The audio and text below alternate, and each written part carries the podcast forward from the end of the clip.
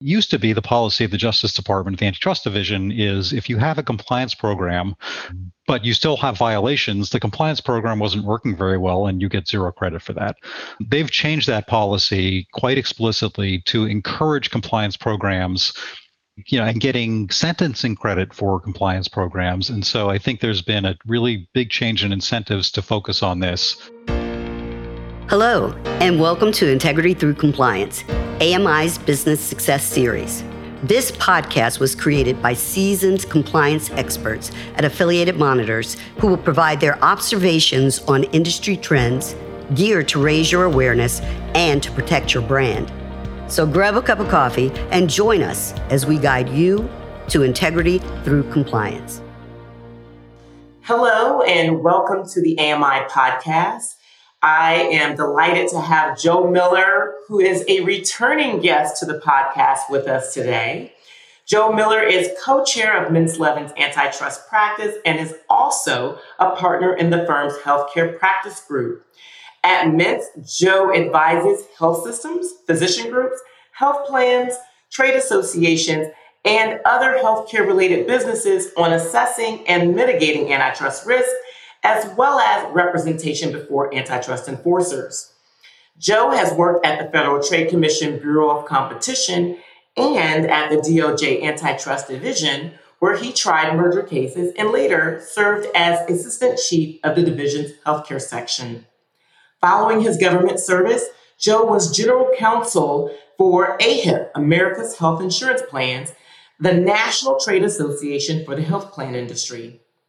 Joe joined AHIP in 2010, just a few months before the Affordable Care Act became law, and he oversaw the association's legal function, including filing amicus briefs with the Supreme Court on the first two challenges to the ACA. So Joe was very busy back then.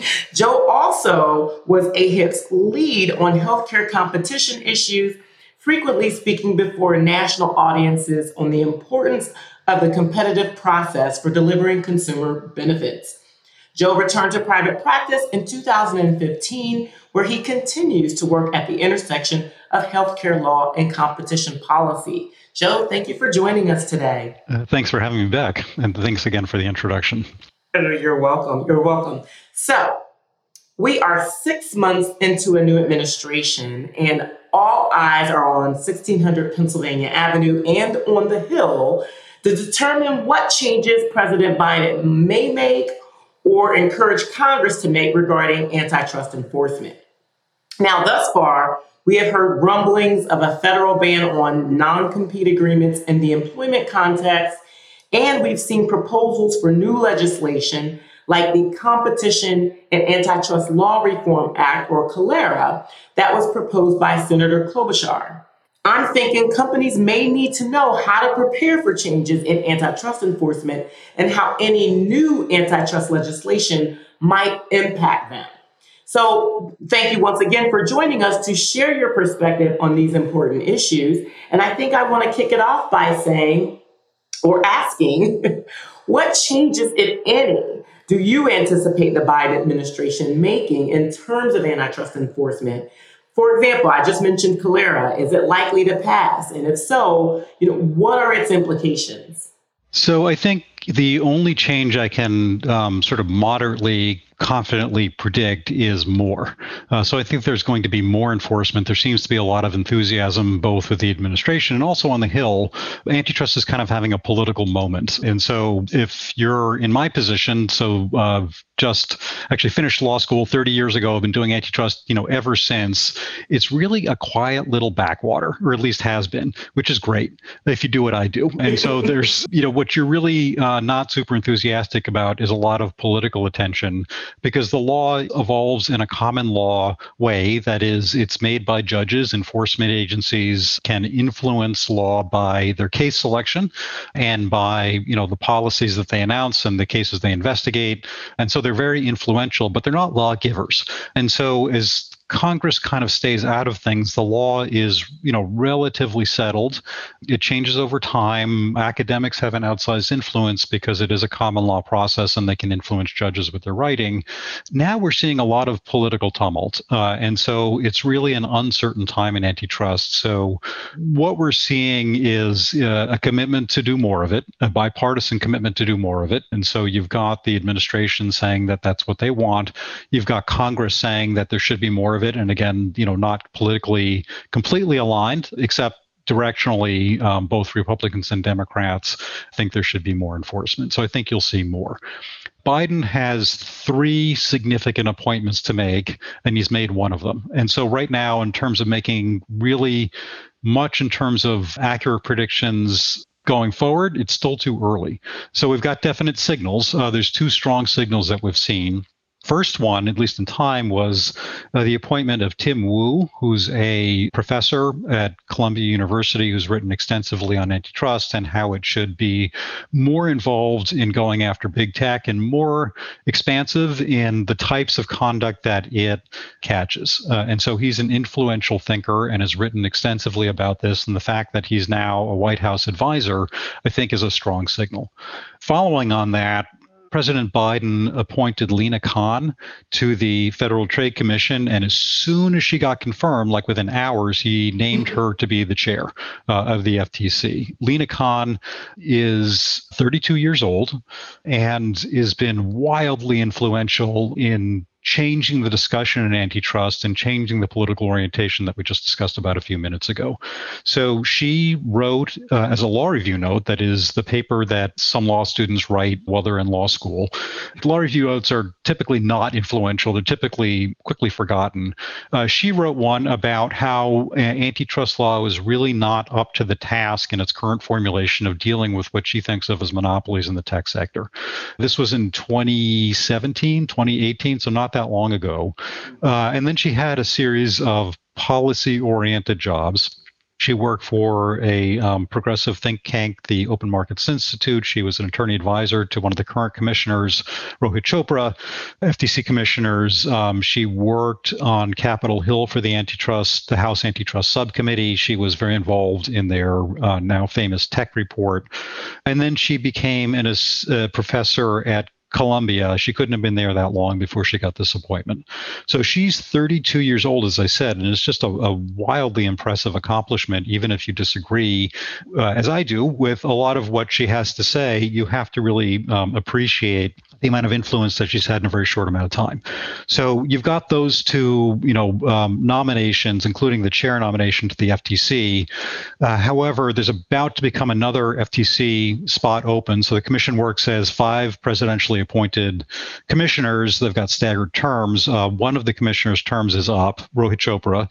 Uh, he's also uh, very progressive, and he's going to be, or has been nominated to be the director of the Consumer Protection Financial Bureau. So there's going to be an open seat. Right now, the commission is split 2 2. It's along party lines, the 2 2 split, although I don't typically think of antitrust in partisan terms.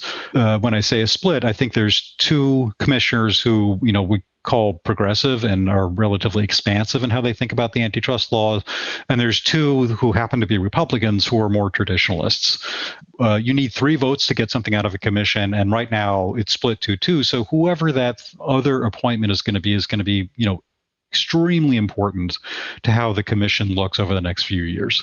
If it's a Democrat, but somebody with, you know, relatively traditional views, here I think of the example of Bob Pitofsky in the 90s. So he was a professor at Georgetown, wrote a well used uh, textbook, understood the law and the policy really well, had written a lot of influential articles, was not looking to expand antitrust beyond what the case law had provided for. May wanted to push it in one direction or another, may have wanted to set some precedents about, you know, how existing law should be enforced or interpreted, but really within traditional bounds. You know, so if it's somebody like Pitofsky, and there's plenty of people like that, today the commission will look relatively, I think, the same as it has over time. Uh, however, if you get someone as an appointee who really takes a very expansive view of what the commission should be doing and what its authority is, and start doing things like rulemaking as opposed to bringing case by case adjudication of potential violations uh, and setting more industry wide rules, based on their authority. That's never been tried. I think it'll be quite an active time. So that's one appointment is the fifth FTC commissioner. Right now, uh, they've got five, but they're about to lose one as early as next month. And so that appointment is really important. Uh, also important are who actually, and this is really inside stuff, but who winds up being appointed to be director of the Bureau of Competition. So um, the FTC is split between its consumer protection mission and its competition mission. On the competition side, there's you know somebody who sits on top top of that bureaucracy who comes in for two, three, four years and then leaves. Uh, and they're typically a very accomplished antitrust lawyer uh, who either comes out of private practice or sometimes academia, but you know they actually run the um, competition program day to day. If that person is sort of more of a functionary you get you know sort of typical stuff. If they're more of a visionary uh, as this person could be that would be something else to watch for. Somebody who could um, sort of take a more expansive view because i think the staff that's there has been used to enforcing the law as it exists uh, given by the courts um, you know given by congress but given by congress over 100 years ago. So you're not looking for legislative change or or you know you're not looking to the statute as written for inspiration here. You're looking to the courts and the policies of the agencies. So you wouldn't expect the staff to take a really expansive view. It's not been their jobs. And so if you're looking for that leadership, uh, that's going to be an important thing to look for. And then finally, there's another agency that enforces the antitrust laws, the Antitrust Division of the U.S. Department of Justice, where I spent a long time. That's headed up by an assistant attorney general who has not been appointed yet. And so there's another place where we can look to see if there's somebody who, you know, views antitrust in a really more traditional way or takes this more progressive, expansive view. That'll be more important. So to get to the question that you asked, it's too soon to tell uh, really what's going to happen. We've got signals, we've got the start uh, headed in one direction, but the next set of appointments, I think, will be really critical in understanding what's going to be happening. So, in the midst of all of this, you you have companies that are still trying to do deals, still trying to push ahead with their strategic objectives. Given the state of the appointments, both at the DOJ and the FTC, should a company hold off on their M&A and joint venture activity? What should they do if they have transactions currently pending before either agency? If I were advising such a company and looking to thread the needle, I would say, you know, get this done as quickly as possible. When you don't know what those other appointments are going to be, and you've got Rohit Chopra about to rotate off the commission, you'll have a 2 2 split there, and you've got somebody in charge of the antitrust division who's a career criminal enforcer, uh, and so is not going to be looking to do anything really innovative here in the merger space. So now's now's probably a pretty good time compared to what it could be later. If these appointments wind up being relatively traditional appointments, you know, fine. It shouldn't make much of a difference, but you don't want to be, or at least uh, as a company, I wouldn't want to be in the position of being the new test case to try out a new theory. It just, it, as a practical matter, it winds up being expensive. So as they're, um, you know, sort of looking to new ways to think about the law, there's no guideposts and there's nothing you can turn to. So it takes a lot of extra discovery, a lot of creativity on part of everybody, um, and all that costs money. So, uh, and obviously put your deal at risk. So I think you know now's good. Uh, later uh, may be good or it may not be good, but if I were betting, I'd say try to get it done quickly. Yeah, that makes a lot of sense. So just before the inauguration, the Criminal Antitrust Anti-Retaliation Act was passed, and actually, interestingly enough, came out of a Republican administration. So I have a couple of questions about that. First, do you think that the Biden administration is likely to heavily enforce this new statute? Um, do you know any, have there been any prosecutions to date? Can you give us any insight there? And, and what do you make of the fact that this came out of a Republican administration? So I, want to push back a little bit on what I, you know, hear to be the foundation of your question, which is uh, Republicans, you know, have a bias against enforcement and yeah. Democrats have a bias toward enforcement in the criminal area. That may or may not be true, but it's really hard to tell from the outside because the criminal cases take so long. So mm-hmm. grand jury investigations can take years. I've never really done criminal work, but part of my time at DOJ, uh, my section split a floor with a criminal section, and so you could see these people in the hallways uh, and you know talk to them about what they've got going on. And you know, grand juries take a long time, especially in a very complex conspiracy case. And so, um, if you think about the criminal pipeline, it's you know sort of unlike how you think of a local prosecutor. A crime was committed, um, and you know everybody understands what that was. It's a robbery. Either you've got the evidence to prosecute that case, or you don't.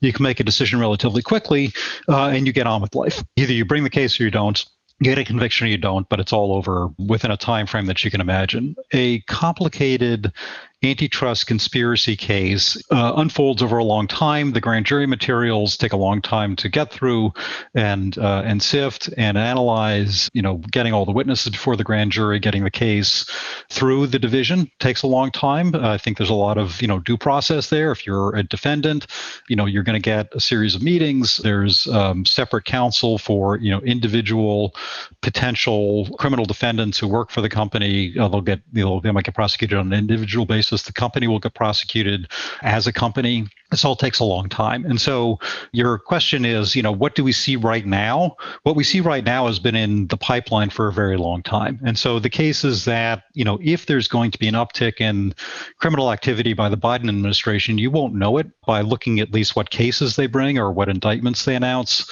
for a while. Uh, and so there's that aspect to it. I also think in terms of, you know, any new criminal legislation, I think there's been a longstanding bipartisan consensus about criminal enforcement and the antitrust laws, which uh, there are some antitrust violations which deserve to be criminally prosecuted. And I think there's been a fair amount of enthusiasm across the board for doing that. You know, the new legislation kind of, you know, interesting, some new tools, you know, but I don't think there's really much to read into it uh, in mm-hmm. terms of uh, how the administration may do things differently. Okay. Let's let's step away a little bit from the federal government and the Biden administration and talk a bit about some of the major changes that we're seeing on the state legislative front. For example, just what, two weeks ago, New York passed the 21st Century Antitrust Act. And there are a number of other states that have actually enacted pre merger notification statutes that mirror the federal Hart Scott Rodino Act. What's your take on what I view as somewhat of a sea change of antitrust legislation from the state perspective? So I think the states are becoming more active. Uh, traditionally, the roles that the states have played is they have standing under the federal antitrust laws to bring a case either on behalf of their citizens or as a customer. But you've seen really uneven commitment among the states to do this uh, they tend to ramp up. The state AGs tend to ramp up uh, when they see a lack of enforcement on the federal level. They see themselves as a counterweight to that, uh, and they have played that role.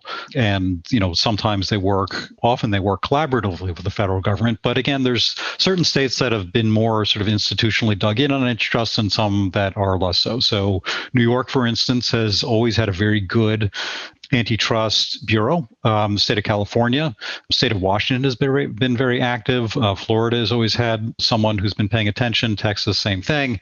And you know, other states just either don't have the resources or don't have a particular interest in in doing that. I think that's changing. So you see more and more states getting involved as co-plaintiffs with the federal government in bringing a case, and they'll work collaboratively with the federal government in doing investigations but also they're more willing now to do things on their own. The area that I focus on, healthcare, so you see the state of Washington bringing its own cases, you see the state of Pennsylvania bringing its own cases, state of Massachusetts bringing its own cases in response to some to some consolidation. It's not that the feds weren't involved, but the states, you know, have shown that they're capable of doing this on their own. And so you've seen, I think, that trend over time. Building on that, you see now things like, you know, New York's 21st Century Antitrust Act, which kind of is, I wouldn't say modeled on, but looks more like European style antitrust enforcement, um, where you've got different standards, where if you've got a dominant position in some industry, there's much less than you can do uh, than you can in you know the typical United States enforcement regime where you still have to prove a violation. Um, there's some some of these acts have a change in presumption, which sounds technical and legal, but I can tell you as a former enforcer is not. Uh, so the idea of you know investigating a case and needing to bring it before a federal judge who cares about the law, this aspect of the law, a lot less than you do, uh, and will put you to a burden of proof which you carry as as the government. You're just like any other civil plaintiff. You you carry the civil burden of proof. That really makes you sharp, right? The idea of being embarrassed in federal court, the idea of having to convince a judge uh, who may not know very much about antitrust. Typically, they won't, right? They're generalists, um, and so you know that is a sobering set of realities. Um, if, however, the presumption was changed, and you can go into court saying, you know, here's some very basic facts about the industry and some very basic facts about the defendants uh, in this particular transaction. Now they have to prove that this is a pro-competitive thing. That discipline is really diminished. I wouldn't say it's completely gone. Um, you know, there are those who say that's kind of how the law functions today. That if the government can prove a few things, they get a presumption, which can then be rebutted. But I, I really, I do think that there's a big difference here.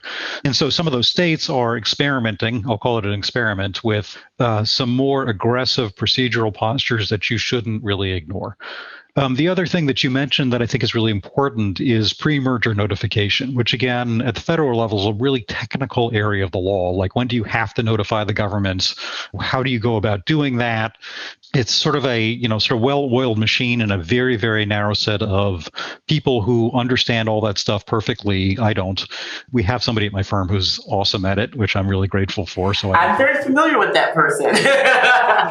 uh, but the states are thinking about doing something similar. So, you know, notifying transactions. The difference here is that they're notifying, you know, threatening to, well, not threatening, they're thinking about notifying transactions at a very low threshold. So the federal threshold is $92 million. If your deal is not worth $92 million, and there's, you know, technical ways to measure that, it doesn't need to get notified to the federal government. States, I think, have been looking specifically, again, in my area, healthcare, there's been transactions that they think have proven to be anti-competitive, but just were never notified because they were too small. In the you know physician markets, uh, if you're sort of rolling up all these specialties in one geography, sort of let's say all the pediatricians or all the orthopedic surgeons um, or all the rheumatologists, you know that would be a typical antitrust investigation that would that you'd have to you know sort of look at and say is that a problem? Here because of the nature of those transactions being relatively low dollar uh, transactions, they never get notified, and so the government never finds out about them unless it's by happenstance or somebody complains about it. Uh, that could change. Uh, the other thing, and you see this in California, there was a bill, I think it was uh, Senate Bill 977 last year. I think I've got that number right. Uh, it's a particularly dim view of private equity. And so there's a policy debate now about the form of financing of the transactions. And there are some there are some enforcers and certainly some on the Hill who think of private equity as uh, bad. And so I, I, do think you're seeing a little bit of interest in, you know, looking at a new way to think about an antitrust case, which is what are the incentives brought on by the financing and is that good or bad for competition? And that you see that in some of the state legislation as well. Yeah, absolutely. I mean, there, there's so much to be mindful of right now for companies. And I, I can imagine a certain business executives, but more importantly, a number of chief compliance officers with their hair standing up on the back of their necks, looking at all this change occurring. So, given that, what can a company do to prepare for antitrust regulatory changes? I mean, what are some of your key takeaways or tips? Now's the time to get on top of this, right? So there's going to be more activity. You may not caught caught up in it. Then you know, if so, good for you. But um, you know, there's uh, especially in some sectors, in the tech sector and the health sector, I think there's going to be you know an uptick in enforcement, and there's been a relatively recent in the last couple of years change, at least the Justice Department, in crediting compliance efforts. And so it used to be the policy of the Justice Department, the Antitrust Division, is if you have a compliance program, but you still have violations, the compliance program wasn't working very well and you get zero credit for that. They've changed that policy quite explicitly to encourage compliance programs So uh, I think you know, and getting sentencing credit for compliance programs, and so I think there's been a really big change in incentives to focus on this if you're a company that's not going to have a criminal problem, first check yourself because um, often companies are surprised to find out they do have criminal problems. Right. Uh, but beyond that, um, even the uptick in civil enforcement means you should be paying attention now before it all uh, gathers a full head of steam. So, you know, think about your compliance efforts in, in you know a couple of different dimensions. One is typical with other compliance efforts, which is what is your document retention policy and how do you enforce it? That's not only for antitrust, but that's just good hygiene. You know, documents that are, you know, 30, 40, 50 years old uh, probably have outlived their usefulness. Documents that are four or five years old might have outlived their usefulness. Sometimes not, but you need to pay attention to it. You need to bear down on it because the path of least resistance is to keep stuff right? And so you know focus focus on that. Two the actual antitrust compliance program should be updated right? So you should make sure that you've got the training in place that you've got your audit trails in place. And so not only can you help better defend uh, an investigation if it comes but you can understand where your vulnerabilities are and address them in a proactive way. And so i think a compliance program can be very helpful for that as well well, this has all been so wonderful, Joe. You know, I always like working with you. It's always good to chat with you about all things antitrust. And we just really want to thank you for your expertise and time today. Thanks. Uh, thanks again for having me. This has been fun. Thank you for joining Affiliated Monitors podcast, Integrity Through Compliance, AMI's Business Success Series. Today's segment is just a sample of the subject matter expertise captured by AMI's compliance professionals. Go to our website at www.affiliatedmonitors.com to view the comprehensive list of industry and in house talent AMI has available to enhance professional and business integrity programs and controls. Also, connect with us on LinkedIn to receive updates and trends in the areas of enforcement and compliance. If you have any questions about today's podcast or would like to learn more, please contact us at podcast at affiliatedmonitors.com.